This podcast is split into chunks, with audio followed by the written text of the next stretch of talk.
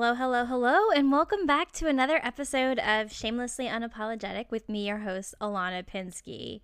So, we're back with another guest episode, and I am so excited for this episode. I just wanted to say that I'm currently back in my hometown of Richmond, Virginia for the whole month of April, and so far it hasn't been too bad.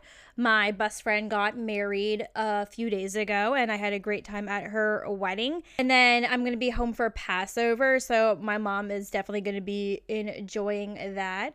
And what else is going on? Um, nothing too much.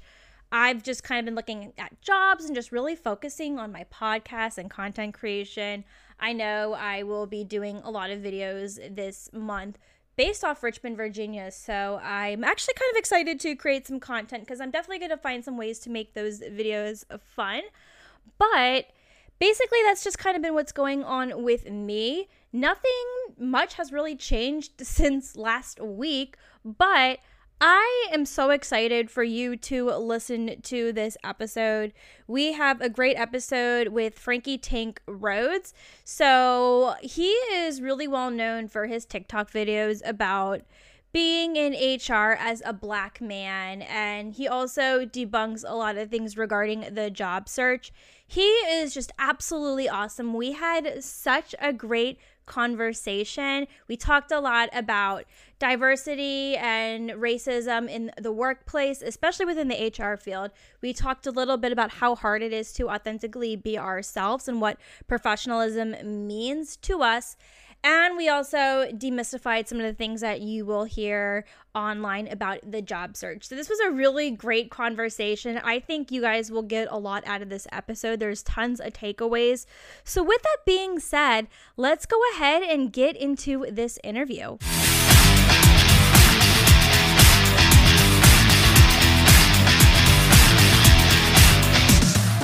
Franky, hello. How are you doing? Welcome to Shamelessly Unapologetic. Thank you so very much. I appreciate you sharing this time with me. I'm very, very excited to get into this. Very excited. Absolutely. So, for those of y'all who are listening, this is Franky Rhodes, and he goes by HR Agents of Chaos on TikTok, where he posts a lot of content. Actually, you know what? Why am I introducing him? Let him be the one to introduce himself. So, Franky, take it away and tell us a little bit about yourself. Yeah, um, you got the name already. Um, I either go by Franky or Tank. I will respond to both. Born and raised in Boston, Mass. I actually live in Providence now. I've been on the East Coast my entire life. New-ish to HR. I've been doing this for about three or four years now. Uh, the people ops world in general. Same, um, yeah.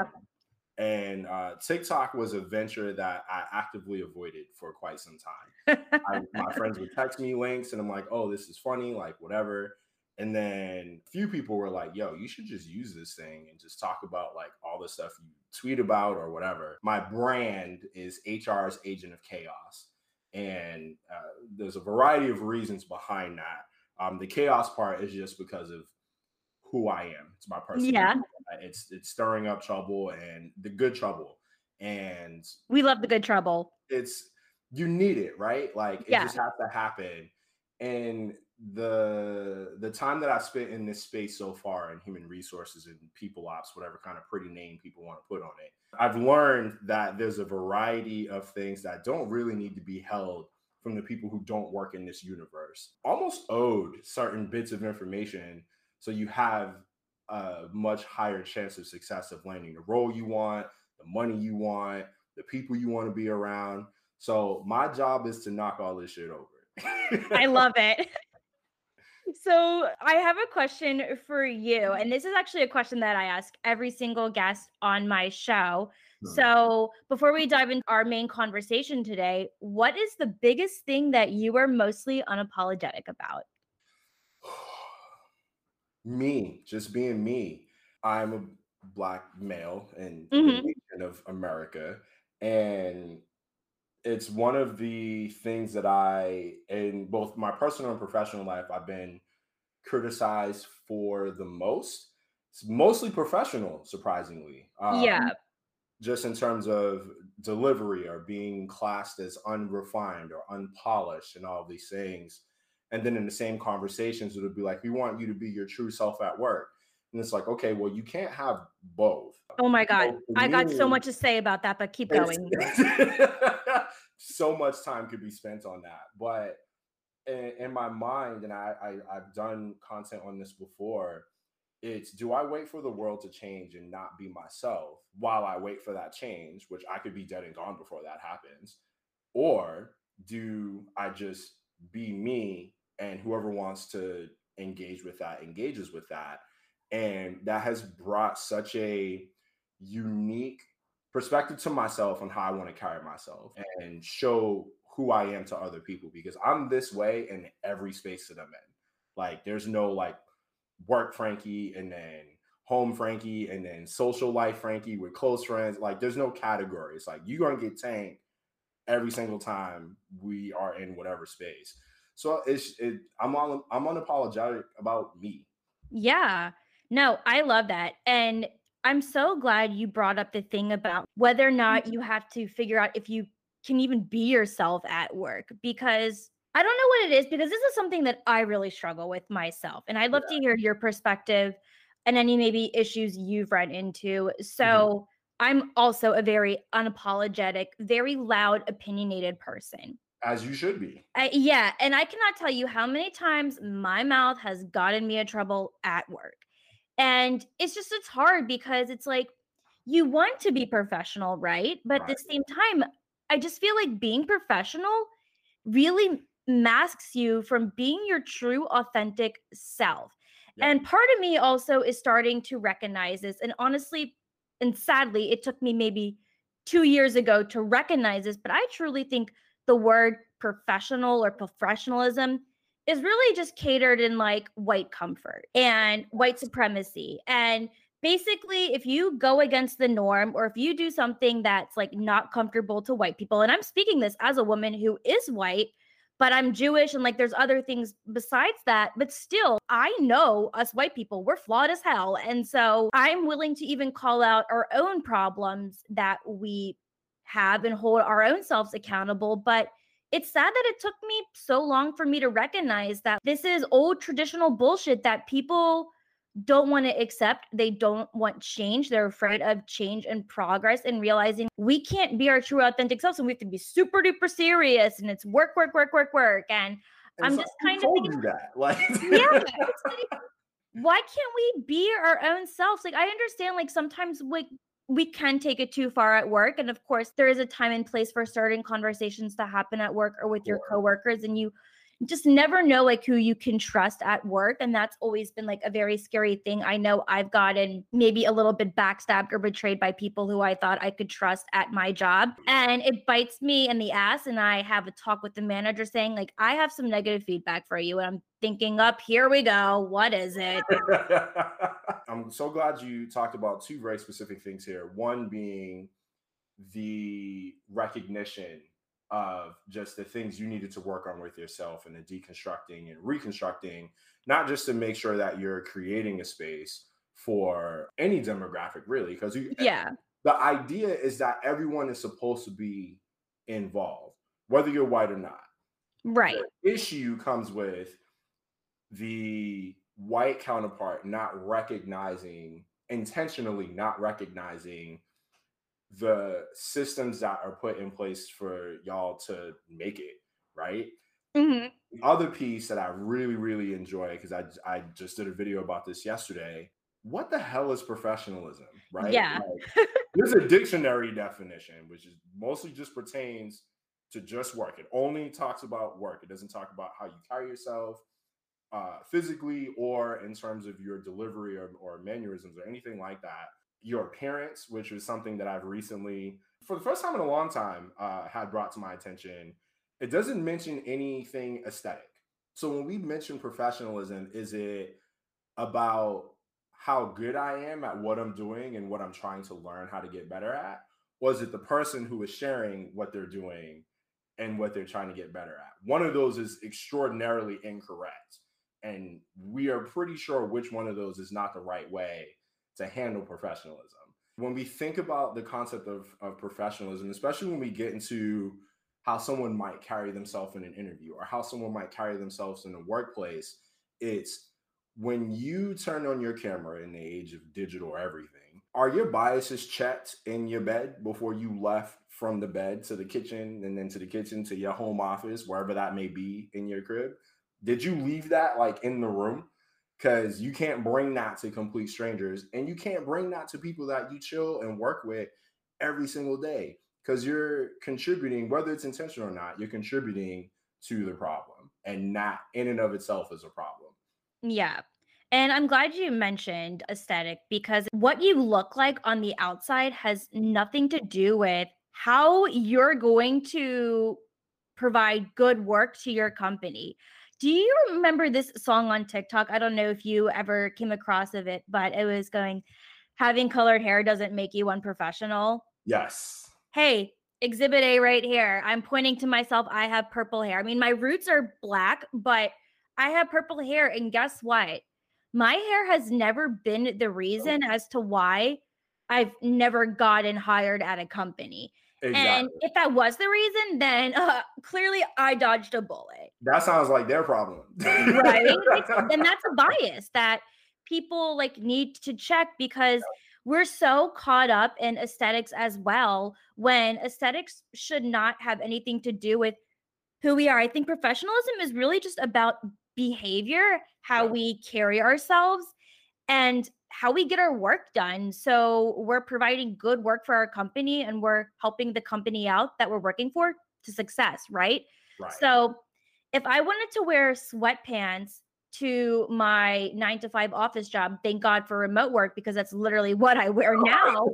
but you know, I had worked at startups before the pandemic. My first two jobs in San Francisco pre COVID Mm-hmm. I was able to dress casually. I could wear jeans and a flannel button down. That's the thing with leggings is like you can dress them up, you yeah. can style them so you're not looking very frumpy and like you just got out of bed. But it just it never impacted like how I did my job as a person. It shouldn't. It, it, it shouldn't. It doesn't make any sense. I struggle with this a lot because it's really easy for what I'm about to say to be thought of as an extreme, right? But like if I rolled up to my job in some leggings, I'm gonna get some looks. Somebody gonna be like, "Hey, Tank, uh, you should uh, let's talk over here in the corner," and I'm gonna understand that to a degree.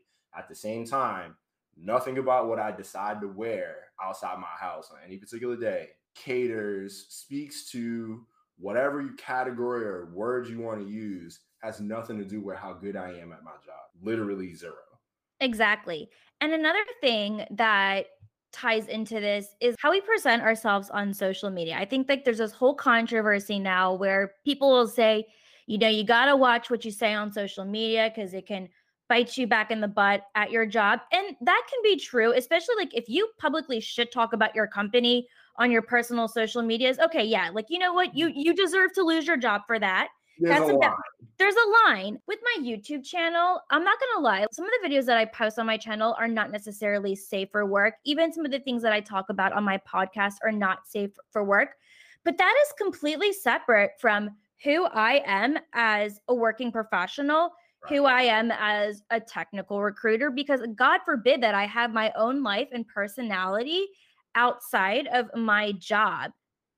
It's so crazy that people who also do this themselves think that other people, creators like you and I, are the personalities are one and the same. And I, the the only platforms I really really use in excess is LinkedIn, Twitter, and TikTok. Oh my like, god, I love LinkedIn. Image, right? Like there's an image to an extent, and over recent and over the past few years, we've seen people kind of become more straightforward on LinkedIn. Oh my God, yes.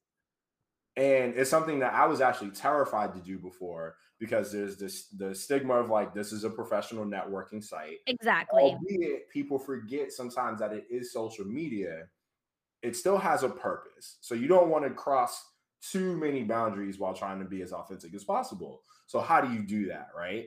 For me, it was a balance. And this was long before I decided to do TikTok. Twitter is my escape. If you go on my Twitter, it is not just like HR and like hiring content. It's everything. I'm on that mm-hmm. time. I'm roasting people. I'm roasting things. It's my yeah. outlet, like all that stuff. That's my little slice of heaven. So if you end up over there, that's on you. TikTok is an interesting place. I've been on it for almost a year. Um, it'll be a year somewhere in the middle of this month. And what I've noticed on my account and some of the other uh, people ops creators on there is once I set, there was a video I did where I set a boundary. And mm-hmm. I was mm-hmm. like, look, I need y'all to understand while I have a particular focus in a sense of the things that I say to y'all, this is my personal account. This doesn't represent who I work for. I don't right. TikTok. I'm not getting paid for this. I don't want to get paid for this. I'm doing this because I care. And I'm trying to be the help that I wish I had at any point in both of the yes. careers I've now had. Like yes. I've had a long career in retail and I'm planning on having a long career in human resources. And as long as TikTok or whatever version of this exists, I've met so many people over the past year who were like, wow, I wish someone told me this sooner. And I'm like, shit, me too. Like, yep. I wanted to be a, a, a pair of binoculars. I wanted to be an insight in my journey in HR, past experience as far as how I've been, how I've interacted with people in this realm before I even knew what it was and how to get into it. Like, it took me, I didn't know where to even start. And most people kind of end up in this realm by accident yeah. They are like, you know, I like the people side of things or whatever the reasoning may be. Um, I've re- I've met very few people who've gone to school for this. Yeah, people say you don't go to school to be a recruiter, no. and I'm like, you're right, but it, it happens, and it's funny. I'm actually gonna ask one of those questions to you because I want to hear how you fell into the HR space. But before I do that, one thing you mentioned about LinkedIn and how you mentioned that people are becoming more open and straightforward on LinkedIn. And it's definitely mm-hmm. been really recent. I'd say maybe since the pandemic has started. Yeah. And I want to say, if you really think about it, LinkedIn is social media. Yep. Is it a great networking and professional platform? Yes, but you have to remember it is still social, social media. media. And people will get on there and say and do crazy stuff. And I mean, the stories that specifically women come back to me with are unreal. I don't good god yeah there are definitely wrong ways to use linkedin like i definitely believe linkedin should never be used as a dating app. I can definitely agree with that. Then again, I'm kind of a hypocrite because I actually did meet someone off LinkedIn that I actually did talk to and dated here for a month. We didn't use LinkedIn for dating. It happened, we met up because we live in the same city. And basically, he's had this nonprofit that he volunteers with because of like what I've been posting on LinkedIn lately with like job search advice to candidates.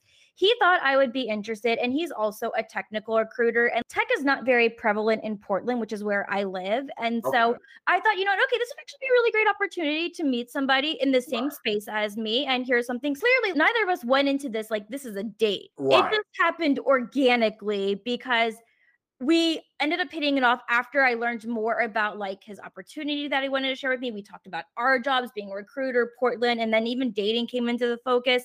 And then we couldn't stop texting each other. That's how that happened. I mean, we're not talking oh. anymore, but like it was still kind of a cool way to not meet someone off a dating app. That is the way that you can maybe successfully date someone off LinkedIn, but it has to be organic.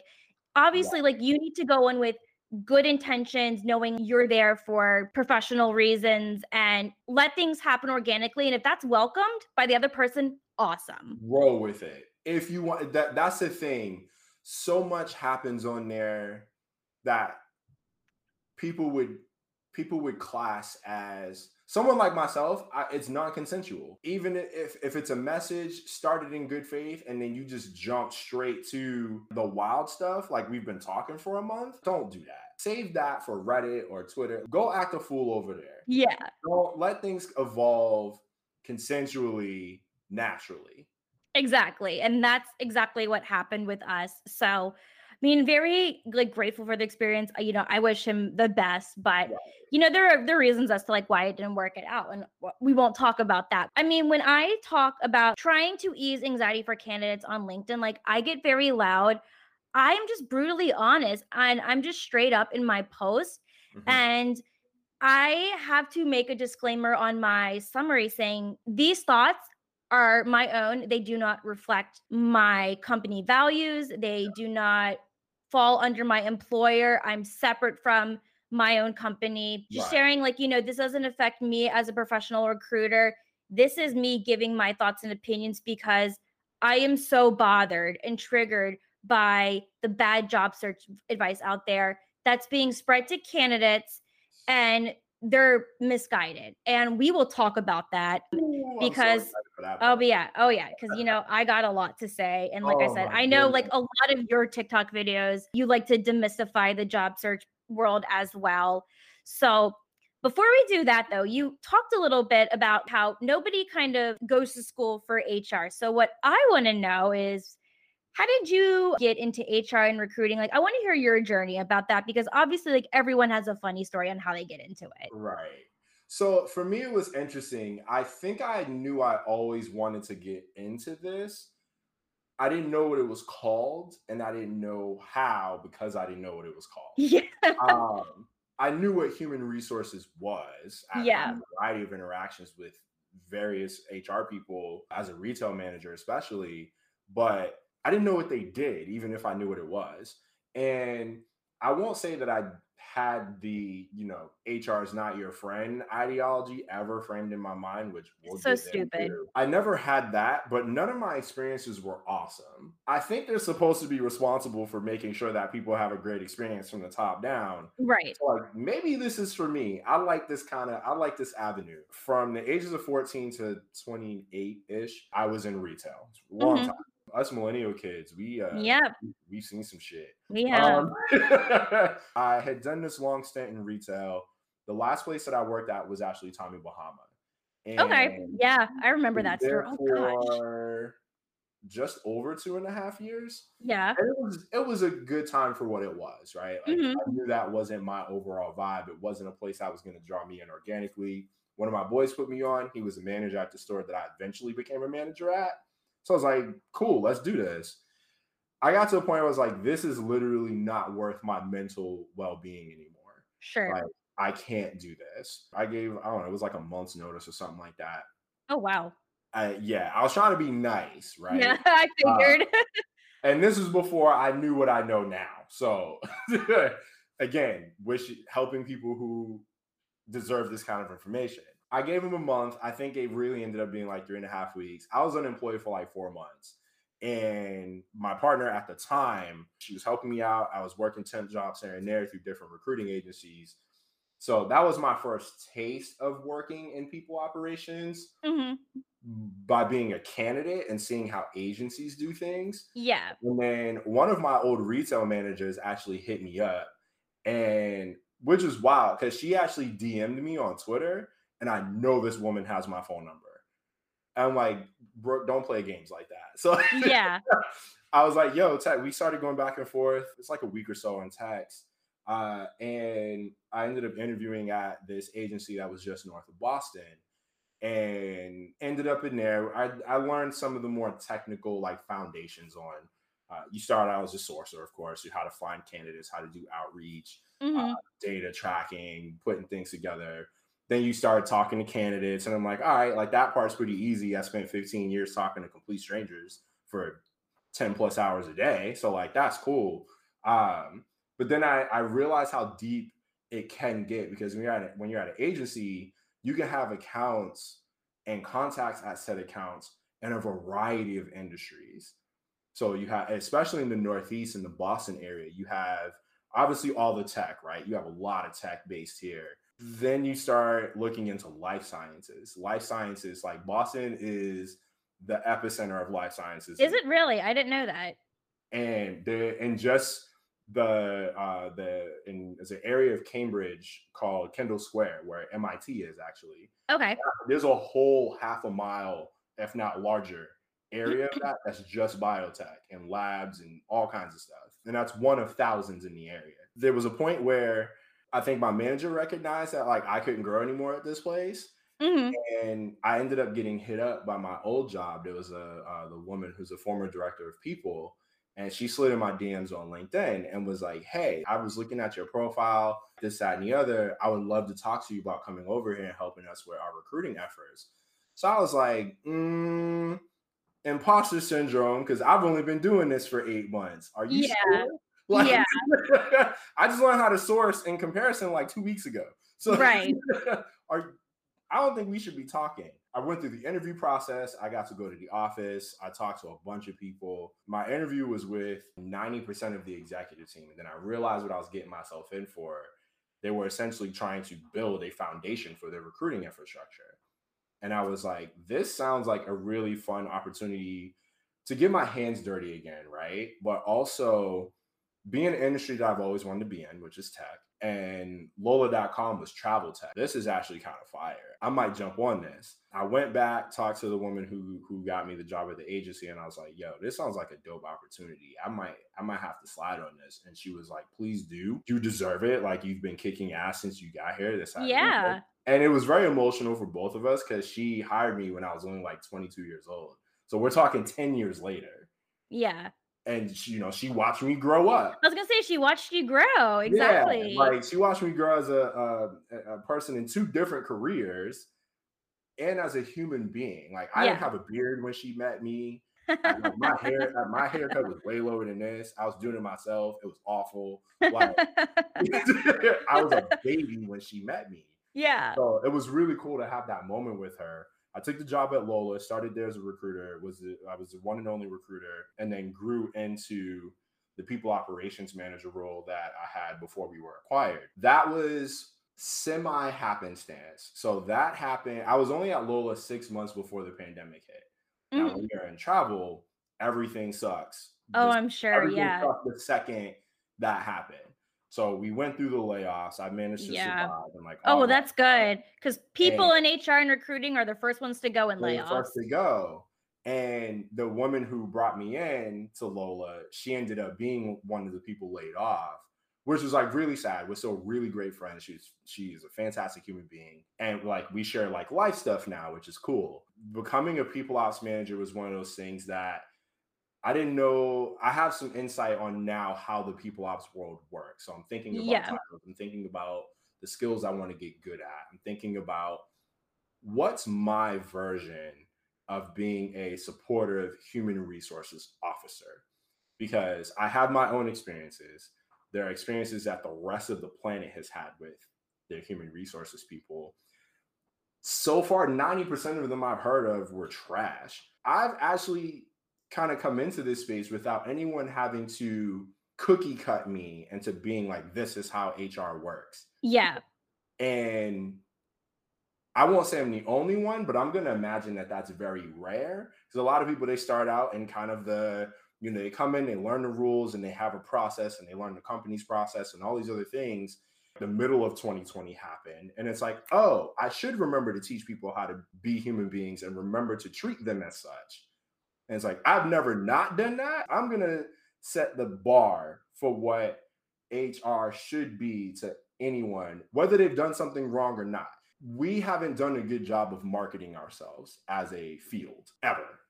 And most of HR looks like you. I, until I got into HR, didn't meet a whole lot of people that looked like me. Yeah. So that comes to my focus of trying to figure out at what point did someone other than me who may be more veteran than I am in the space has anyone thought about the fact that the reason why people have so many issues not just with HR but other people in their workplace when HR can handle those things is because of the lack of representation in the space that's supposed to be helping create the representation in the workplace. Yeah.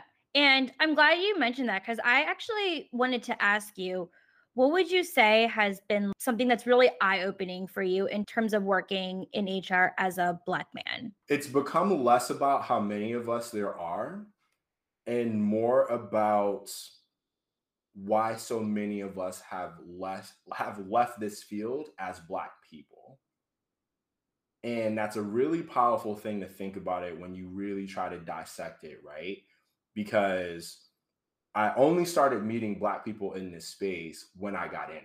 I only started meeting other black men in this space when I got in it.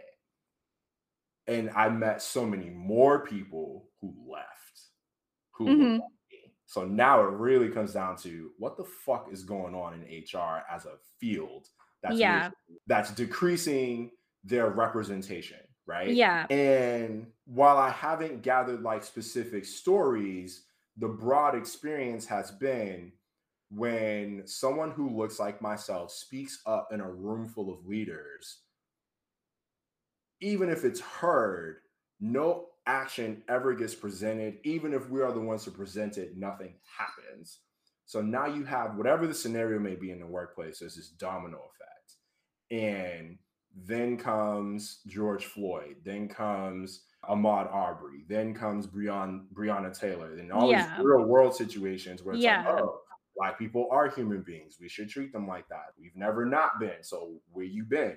Like it's ridiculous, right? It's, it, it's ridiculous. And I've made this post on LinkedIn recently. Do people understand how petty racism is? Like, it's actually really petty. You're really upset over our color for generations. It's not like this didn't start yesterday. We just have phones. yeah. No, you make a point. It is petty. Absolutely. it's breathtakingly petty. So, like, hearing the amount of Black people who left the field of HR and why they left, it's because even if they were responsible for creating the safe space in the workplace, a question that comes up a lot is who is HR for HR? And it's like, well, it should be us, but it can't be that because the majority has played into the rest of the the systemics in corporate America. Yeah. That just helps that group succeed and leave us where we are. And now we have this whole beef of, well, is DEI. I was literally just about to bring that up with DEI. Yeah. is it a business function or an HR function? And it's like, well, both of these are business functions. They just have a very, they have very, very, very few places where they don't intersect. Yeah. There's a focus for both they're both business functions that focus on the people. If people are cool and they chilling and they are treated well and they're heard and they're trained well and given the opportunity to both succeed and fail and then coach to succeed once more, you've catered to the people. You've done everything you are supposed to be doing to support the business. Yeah.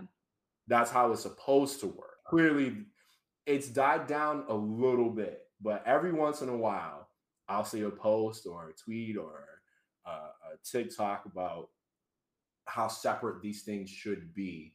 And it's like, all right, well, cool. Now we have all these inclusion initiatives, right? That's dope. What step two? Right. Because mm. what I wanted to ask you is when you mentioned like more people of color were leaving HR, do you mm. think that. DEI initiatives being put into play was probably one of the reasons? Mm. Because obviously, mm. diversity in the workplace is very important, right? right but I think lately it's becoming more performative now. And so, where is the balance? And I'd love to hear your perspective on this. How can we, as people who are not of color, diversity is something that we should care about because everyone should be included and no one should feel left out. And we don't want make make people feel like, oh, there's no people at this company that don't look like me. Obviously, like we don't want people to feel unsafe and uncomfortable. So, what can we do to make these efforts more comfortable without being performative? I think the first thing is to remember that it starts with the individual yourself, whether it's in a workplace setting or not. Now that these conversations are happening about inclusivity and being your true self at work, that means sometimes having a person in leadership recognize or peer recognize that you feel a particular way about something that's going on in your personal life and it can impact your work. Then we go to the whole deconstructing thing. What are you doing when we're not on Zoom calls together to make sure you're keeping your biases not at bay, but keeping them like in, just in check or or is that the same thing? And keeping it within your line of sight. So like you can see when they're coming. Yeah, and hold yourself accountable, right? Like psychologically, you can't eliminate a bias. It's not a thing. Yeah. But you can train yourself to pay attention. So when you see that joint a mile off, you're like, mm, I shouldn't, I shouldn't say or do this particular thing. Practice makes awesome. That's something I've said to my associates when I was managing in retail. That's something I will say for the rest of my life. And we all know the clip of Allen Iverson back in the day being like, We're talking about practice. We're talking about practice. Anyone who's seen Ted Lasso and he mimics that whole interview, we're talking about practice. If you aren't doing what you should be doing to make spaces psychologically safe for anyone, whether they look like you or not, of course you're not going to be good at everything else that needs to come with that because you you yeah. get practicing.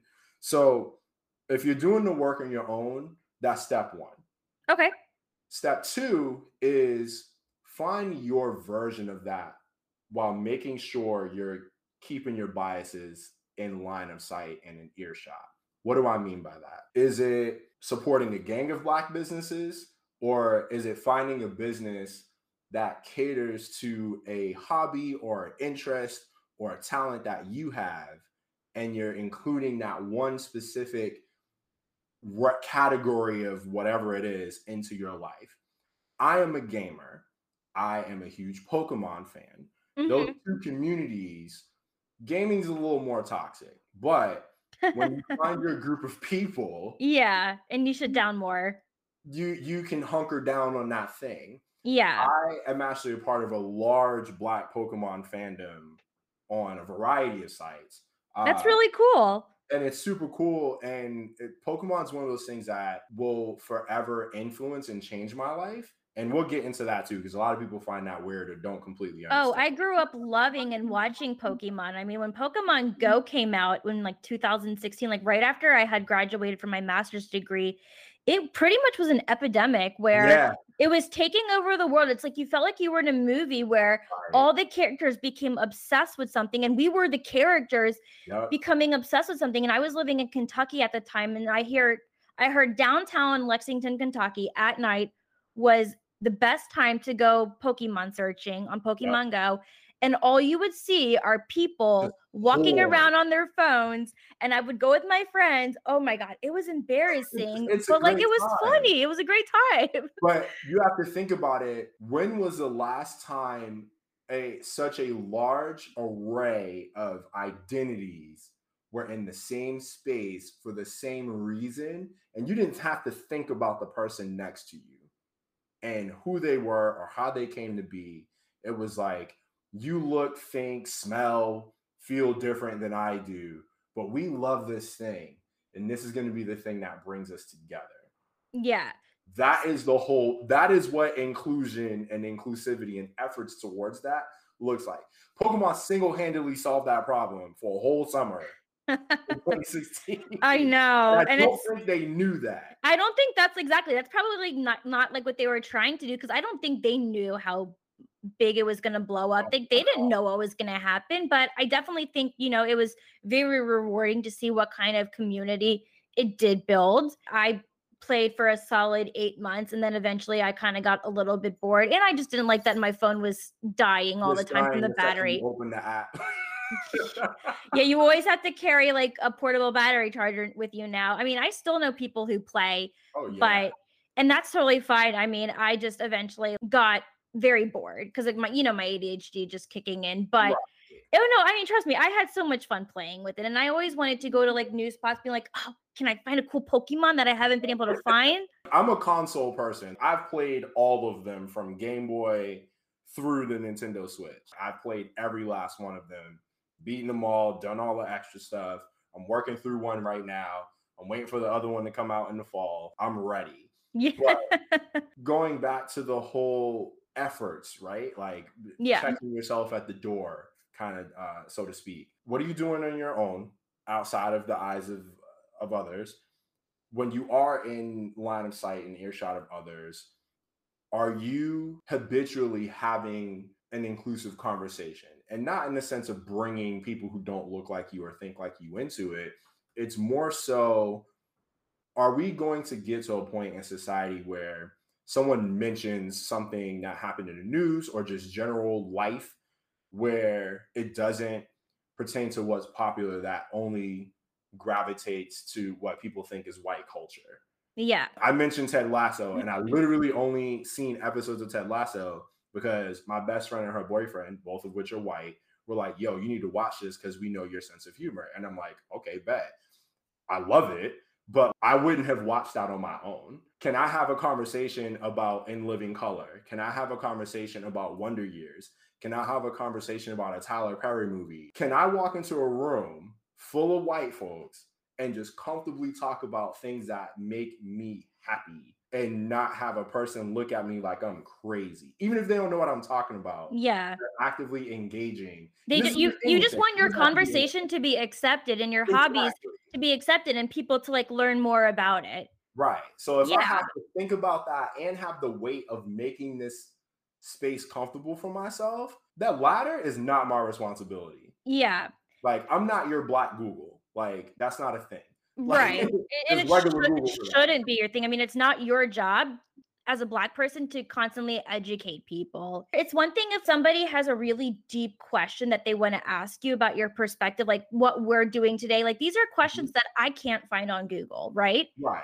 But having conversation is important and being open to listening and hearing those perspectives is super important. And super important. that's why I was really excited to talk to you about this stuff because I can't imagine what it is like to be a black man working in HR and wondering was I just a diversity hire or did people genuinely like me as Franky as the HR person who does a good job at what he does? It's funny you say that cuz before I finally reached this sense of peace in myself. I would think like, all right, well, they hired me because I'm the token black dude. Like, all right, you got to do what you got to do. Everything has some kind of stat to support it, right? You have to eventually track this stuff, which a lot of companies are doing, mine included. The problem with the idea around data is people stick strictly to the data.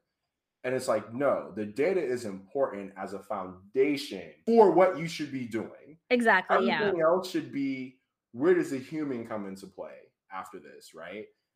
Would I have gotten hired? Would I have had a higher chance of getting hired if I was white with the same experience I have now, which compared to a lot of my peers isn't a whole lot? Honestly, yeah, much higher chance. But it's a thing that, like the old heads in the black community have been saying forever, we have to work twice as hard to get half as far. I'm willing to do that while also making sure people understand that I'm not going to work twice as hard if I don't have to. So you just gonna have to deal with the fact that I'm real good at what I do. Yeah, hell yeah. I happen to be black. That's that's the type of time I'm on. If you are looking for me to do unrealistic extra work, smell you later. I'm not dealing with you. I don't have time for that. Right, exactly. other things as a black man in this in this country on this planet to worry about and trying to impress someone for a salary. No, totally. And I'm I'm with you. And I think what you said is exactly like how it should be. I mean, for me, even though I'm white, I'm a woman. And technically, like women in tech, that still counts towards diversity quotas. And I've always wondered if I was ever a diversity hire at my last company and for me, at that, I'll be honest, at that point, I really didn't give a shit because I really needed a job because the right. pandemic screwed me. Or something like, if you want me to be your diversity fi- hire, I don't fucking care. Just I need a job. I need money. No, when I get here, but yeah, you're in for a shit storm. Oh yeah, exactly, exactly, exactly. work.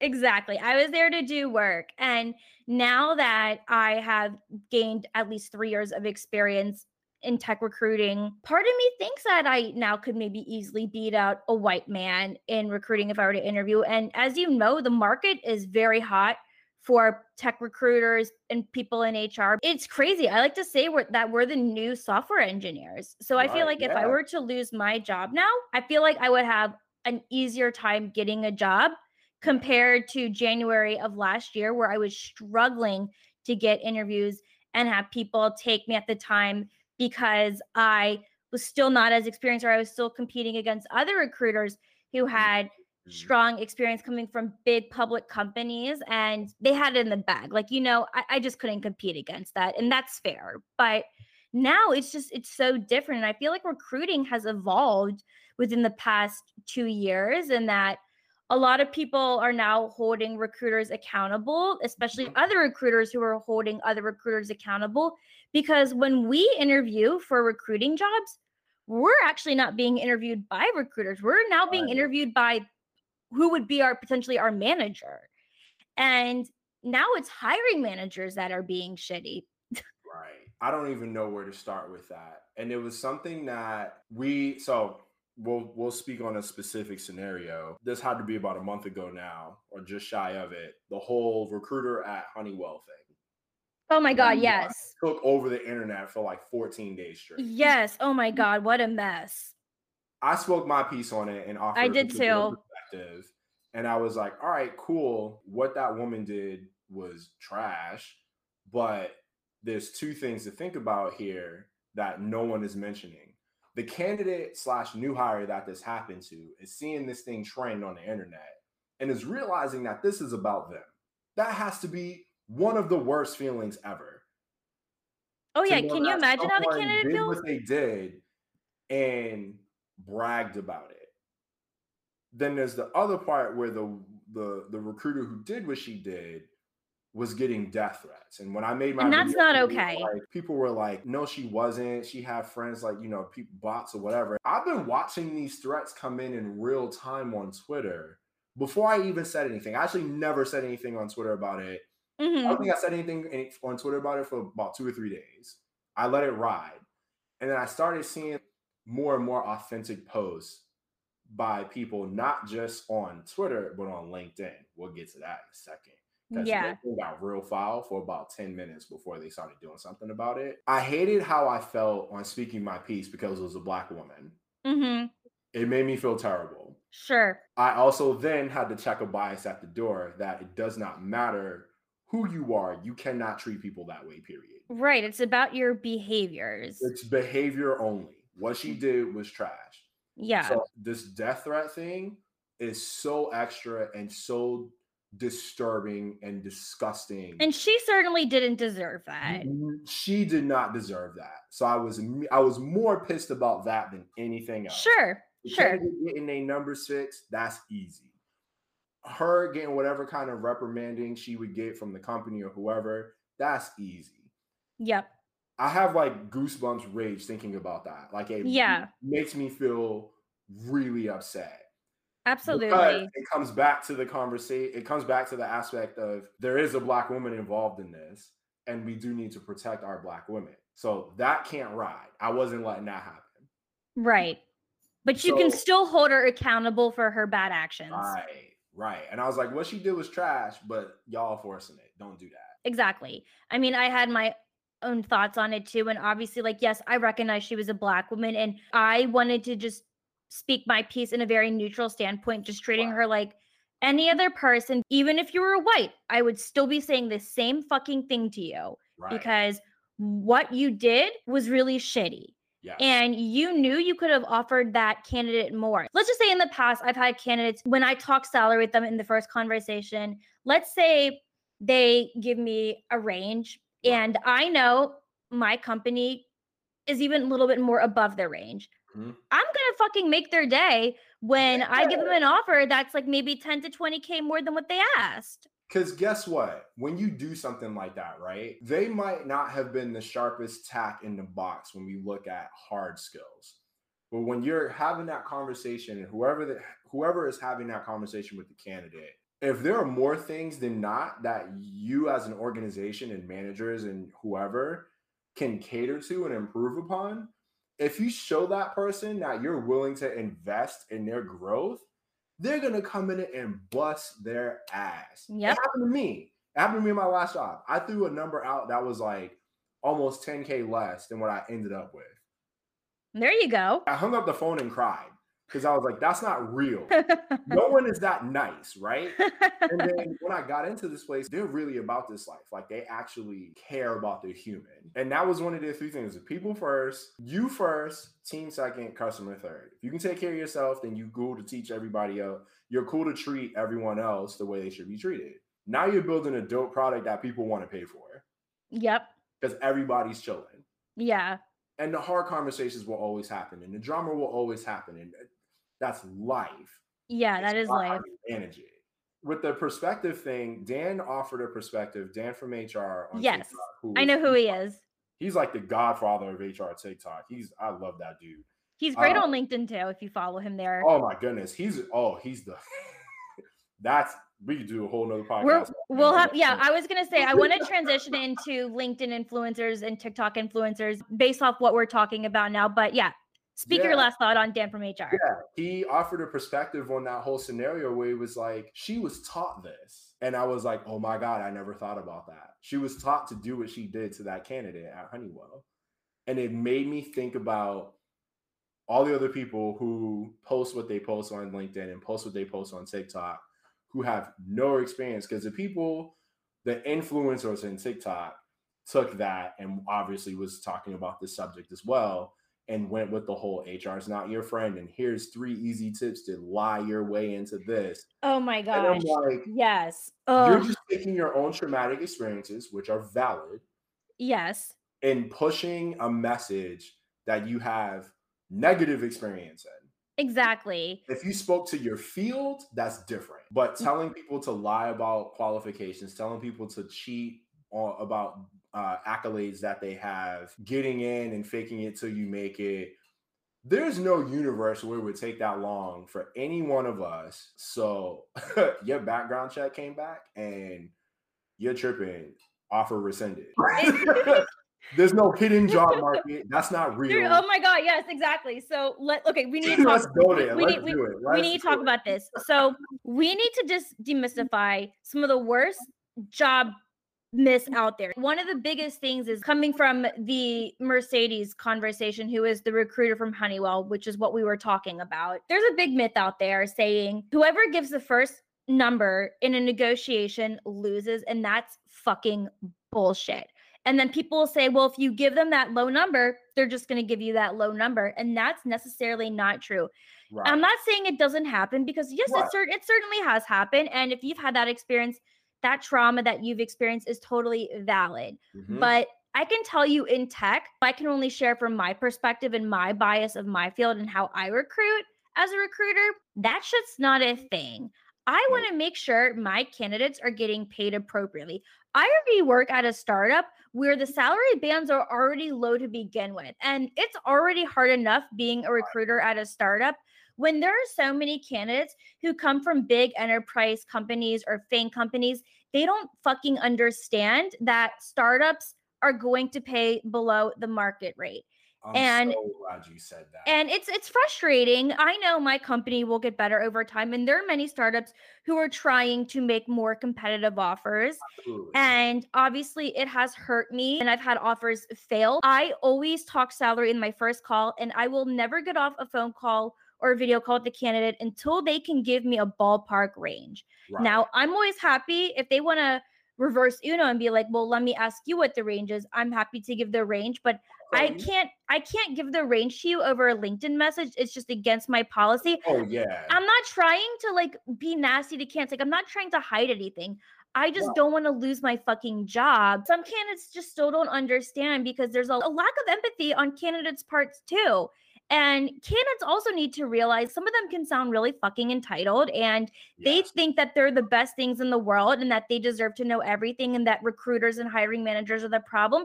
No, sometimes you're the problem and you're not willing to listen to us. Whew, sorry, I got very heated oh, for a second. Oh no, that because we're I'm so glad we're going there. This is gonna be fun. Uh the hidden job market one was a new one to me. I hadn't heard that until I got on TikTok. Oh no, I knew about mm. it for years. And I had to unlearn that once I got into recruiting. I was like, okay, what do they mean by that? And then I came, I learned real quickly that they didn't know what they meant by that, right? Because I would ask them, I'd be like, so what when you say hidden job market, and I would I would put up a front too. I'd be like, I'm new to this. I don't know what this, what are y'all talking about, right? And they'll be like, oh, like you know, when they they already know who they want to hire, but they have to post a role anyway. Who the fuck? Who told you that? Right. Sometimes that happens, but it's not, it's it's a rare thing. I will say, I will say, I've worked at places where we've opened up roles and referrals are made, but I still have right. to interview other candidates, and sometimes the referral sucks, and the referral, yeah. and sometimes we can't afford the referral. Yep. So you can't just assume like this person is interested just because I know Jim Bob is perfect for the role doesn't mean that Jim Bob wants to work at your company and doesn't or mean that qualify, he's gonna get it. Like someone's better than him. yeah. I think people just have a lot of anxieties. They think the worst of the situations. But I have worked at companies where we've had some secret searches, but mm-hmm. they've only been higher up roles, or it's because they're a contractor. So we're not going to post a contract rule because we know of like an agency that we're working with on the side, and that's one thing. So I want to say mm-hmm. it's maybe an 8% of jobs are not posted, right. not fucking 80s. There are some certain scenarios where it does happen, but that is not the case for all jobs because otherwise, how the fuck will we make hires if all you. jobs were hidden? Thank you and it's wild because I'll be like, do you mean like internally posted jobs or jobs that no one's telling the general public about? Because that just means there isn't a job available for the most part, right? If it's an internal role that ends up becoming an ex- external role where you see from the outside, that's still not the same thing as it's what you're still not hidden happens. That's yeah. not hidden. And in certain industries, you can't not not post. In certain industries, you can't do that. Like that's not real. So right. that one, I that's a realm that I haven't even bothered trying to debunk because that that's a different kind of crazy over. Right. Um, and people just want to say that like networking. Oh, well, networking, that's the hidden job. Okay, here's the thing. Okay, networking, cool. networking is still not hidden. Word of the mouth is still not hidden. Referrals is not hidden. That's You're still hidden. learning about the job in some way. do I believe networking is a good thing? Absolutely, I do. Y'all, please network. Please network. It will help you. It's way more helpful than you think. And when we talk about networking, it can't just be like I added 500 connections on LinkedIn. Yeah, it's more than that. You Are still you need to build relationships. That connection. Yeah. And it doesn't even have to be work related. That person might not be able to put you on to something five years until five years from the time y'all started connecting and building your relationship. Exactly. For me, one role that I did get was through networking, but I knew the person, she knew my background, she knew that I would be perfect for it. And so mm. that that happened. So yes, I have gotten a job from not applying to something online. Right. But it wasn't hidden. It was still there. It's frustrating because it's like you can't just build relationships and say, "Oh, the jobs will come." No, you still got to put in the work. You got to put in the work. You can still easily apply to jobs online. I personally don't recommend reaching out to hiring managers because, A, you're not going to know who the hiring manager is. You right. also may not know if you're even reaching out to the right recruiter. If candidates are interested in applying to a job at my company and I mm-hmm. say, like, hey, happy to hear you're interested in working at my company, but I'm actually not the recruiter for this position but apply to the job. Someone will get back to you. I just can't hop on a quick phone call to like chat with you about a job. Some people just don't know how to approach recruiters and I've made several LinkedIn posts about like how to approach recruiters and what recruiters are for because people think recruiters are there to help you get jobs. It's uh, not right. jobs for people, it's people for jobs. Right. And it's like the the idea around that in general more often than not and again, this is this is one of the things that I want to make sure that I share with everyone when I make the content I create. It's piece by piece. How does this look from your perspective as a candidate and from the perspective of a recruiter, whether they're interviewing you or they just sourced you or however you wound up finally in the funnel, right? First off, what the heck is a funnel? Most of y'all saying stuff out here and don't even know how the funnel, the concept of a funnel and how it works. Stop giving advice you don't know what the hell you're talking about. So many people internally have so many functions that they play in the hiring process. And especially one of the things I look at when, I, when I'm just kind of trolling and seeing how people are doing things is people use LinkedIn as the as the the end all be all tool to network. Yeah. And I'm like, that's great. And you know, companies post jobs on LinkedIn and it shows you how long it's been up. And sometimes it'll show you who the hiring managers or the recruiter is. Yeah, it, it can, yeah. That still doesn't mean you have to blast everybody's inbox. It's not so much about us being rude, the sheer volume of human beings who slide into our DMs on a daily basis. You think we can manage it all? It, it's and frustrating. Candidates. I still work with two, three, four hundred, in my case, 51,000 other people. I'm gonna miss all of that. Yeah. I might get one. I might get one depending on how you present yourself and be like, hey, there's still a chance I hit you back up and say, I'm not the person you should be talking to. There's ways to do this if you choose to do that. More often than not, I frown upon it because when, and from a recruiting perspective, I'm not the hiring manager. I might not be able to speak to the technical aspects that right. Asking me about in your DM. Yeah. more often than not, it doesn't work that way. I could even work in a specific industry that only does one thing with one type of person there, a product or just engineers or just people or just sales. I'm still not a salesperson, I'm still a recruiter. Still not a salesperson, I'm still an HR representative. Yeah. I can't tell you what a hiring manager is going to tell you. Also, think about if someone was just sharing your name and personal contact info without your permission. I'm not just going to slide somebody's info to you. Right. Just because. That's just a good like point. how we tell Yeah. you how to protect yourselves with taking your full address off of your resume. I still have a job to do over here where I got to protect my employees. Yeah, exactly. I just wish candidates could learn better how to network. And I will never stop advocating for candidates and always trying to help them Right. with my LinkedIn post, but I can't be a consultant for you. That's not my job. Like, I'm not going to give you free training.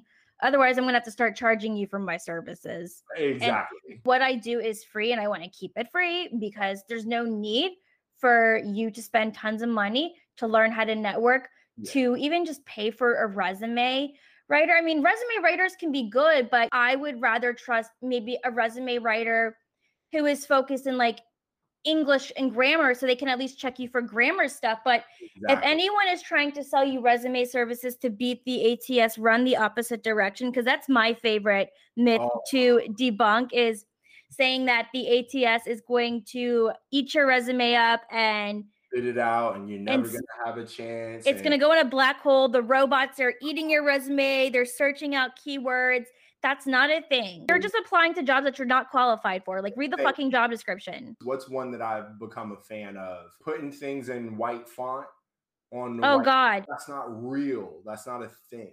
it's not a thing and it also would be very problematic to have ai technology screening resumes for us because it would create a bias Mhm. and if they were deleting resumes that's technically illegal and a huge what is it oh fcp i can't Uh, was it the EOC? my brain is farting right now but basically it's a huge problem It's a huge no-no. it's a huge no no it's ille- it's illegal that is something that i basically tell people and i've argued with so many candidates or not candidates career coaches online basically about this and it's just hilarious sorry ofccp that's what i was thinking of Ah, yes. it clicked finally Why would someone go through that length to disqualify someone automatically? That's a complete stranger. The math isn't mathing. That's not the math ain't mathing. the math ain't mathing. It does. It doesn't do that. When we come back to the resume writers, right? The people who don't work in this realm, guru, you know, career, and they've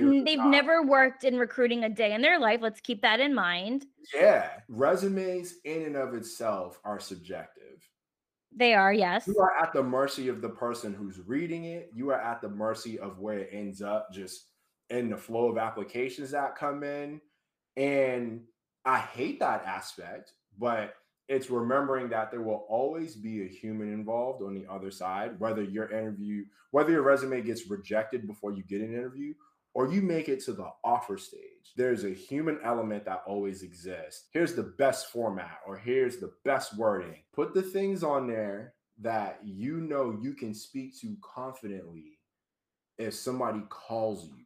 yeah exactly The person on the other end, their responsibility is to be as unbiased and open to that information as possible. The whole perfect resume thing, more often than not, your resume probably looks way better than you think it does. Give yourself more credit. Like, yeah It looks way better than you think. You've done the best you could. You tweak it when you should tweak it. You'll know if it works when you get further and further. yeah You don't have to change it all the time because you're trying to cater to a mindset of a complete stranger who you might not ever meet. And if you do meet them, you might not ever see them again. Advice is always great. Take bits and pieces, but we're talking grains of salt because no one can speak to your experience better than you can. I don't care how many absolutely Thousands of dollars you pay somebody for that joint. If you can't speak to what's on that paper or on that PDF when somebody pulls it up, there's nothing to do for you. You got to be able to talk about yourself.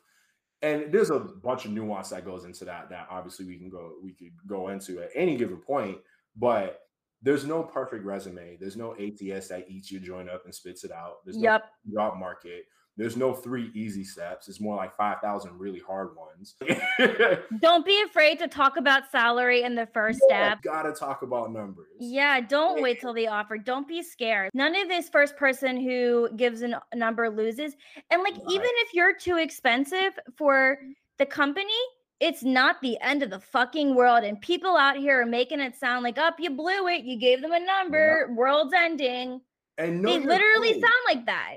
You got to know your place. You can't leave Google and go to a startup that's like 300 people with only a few rounds of funding and they trying to just like how you as an individual has some kind of checkings and or savings account a company has the same thing if you leave google or microsoft or one of the other things and you slide over to some company expecting six three hundred base salary. Like uh, startups can't pay that. Two hundred fifty grand as yeah, like even that. third year software engineer at a company that just tried to figure out what the 250 they're gonna spend on like uh, yeah. making it like you got to know where you at and that yeah. that's the aspect of research that people don't think about. People don't research no it them that right? Yeah. And it's like it's one thing to talk about all the stuff to get the interview. What about when you get that drink right? You got to know your place. You could probably go to one of them big companies leaving a startup and ask for a ridiculous number and they'll be like eh, that's wild but like you're gonna you might get more money than you already make and you might probably. cool the opposite is very rarely true. The product and culture research that you read on three pages of the website, you'll understand and take into account more and more often as you practice the business side of things. A lot yeah. of the numbers that people are trying to come up with is like, oh, I saw it on salary.com or I saw it on Glassdoor. Just ignore people it. Reviews on Glassdoor from companies they worked at five years before they wrote that review. Yep. That doesn't mean anything. There's things that HR pros use that we a have to pay for, uh, the company pays for, and B, we have to submit our own information to to make sure that we're doing the thing right. So when you ask for a number, we're like, all right, that makes sense. Exactly. So I know we're running short on time, but I mean, I have absolutely loved this conversation. I know we, you and I could talk on and on and on for oh. hours about this. If I didn't have a therapy appointment at eight, I would continue to stay on longer. But basically, Franky, I am so happy that I had you on. I feel like I've learned a lot, and I feel like people who are listening have learned a lot. So if people wanted to find you, where can they find you? Yeah. Um, so I'm on Twitter. You can literally just type in Tankkapotamus. It's Tankkapotamus with two Ks. If you are looking for me on LinkedIn, you can type in Francis Rhodes. I'll be the first person who pops up. I'm one of few black people with that name. um, and TikTok is HR's Agent of Chaos, all lowercase, all one, all one word. Any of those is cool. I'm down for friends and advice and all that stuff. I don't charge nobody for nothing if you want to pay me or like buy me a coffee, I'm not gonna say no to that. But like, uh, I like tequila a lot. I like uh, tequila too. But like I don't we we're not doing that. I want to help people be the best versions of themselves and grow into that. So that's just the type of time I'm on. I love it so much. And I will have all of his social media handles in the podcast description so you can go and check them out. And guys, if you ever have like an unapologetic experience that you want to share with me so I can read it on an episode, make sure you email the podcast at shamelessly unapologetic podcast at gmail.com and make sure you follow us on Instagram at shamelessly unapologetic. And with that, I will see you next week with a brand new episode. Bye.